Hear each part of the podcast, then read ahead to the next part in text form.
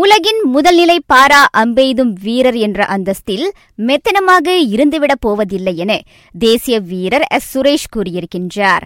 அந்நிலையை தக்கவைத்துக் கொள்ள தாய்லாந்தில் நடைபெறும் ஆசிய பாரா அம்பெய்தும் போட்டியில் வாகை சூட கடுமையாக உழைக்கப் போவதாக அவர் குறிப்பிட்டார். கடும் போட்டி கொடுத்து வரும் ஜப்பானிய போட்டியாளருடனான புள்ளி வித்தியாசம் பதினெட்டு புள்ளி ஐந்து மட்டுமே என்பதால் அப்போட்டியில் சிறந்த அடைவு நிலையை பதிவு செய்ய வேண்டியிருப்பதாகவும் சுரேஷ் தெரிவித்தார். உலக வெற்றியாளராக பெயர் பதித்துவிட்டாலும் அந்த இருபத்து ஆறு வயது வீரர் ஆசியாவில் தனது முதலாவது வெற்றிக்காக போராடி வருகின்றார். நான்கு முறை நூறு மீட்டர் அஞ்சலோட்டத்தின் தேசிய மகளிர் பிரிவு பிலிப்பீன்ஸ் சி விளையாட்டுப் போட்டியில் பதக்கம் வெல்ல இலக்கு கொண்டுள்ளது. அண்மையில் இந்தியாவில் நடைபெற்ற பொது தடகள போட்டியில் நாற்பத்து ஐந்து புள்ளி ஒன்பது ஏழு வினாடிகளை பதிவு செய்திருந்தாலும் தேசிய அணியின் மீது நம்பிக்கை இருப்பதாக பயிற்றுநர் எம். பாலமுருகன் தெரிவித்தார்.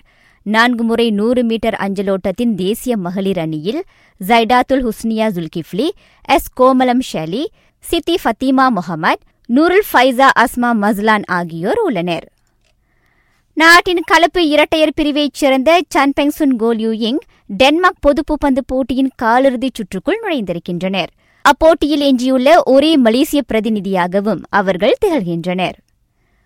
தென்கொரியாவில் ஆசிய ஏசிசி ட்ரக் சைக்கிளோட்ட போட்டியின் பெண்களுக்கான ஸ்பிரிண்ட் குழு பிரிவில் ஃபத்தேஹா முஸ்தாஃபாவும் ஆனிஸ் அமிரா ருசிடியும் வெண்கலப் பதக்கம் வென்றனர்.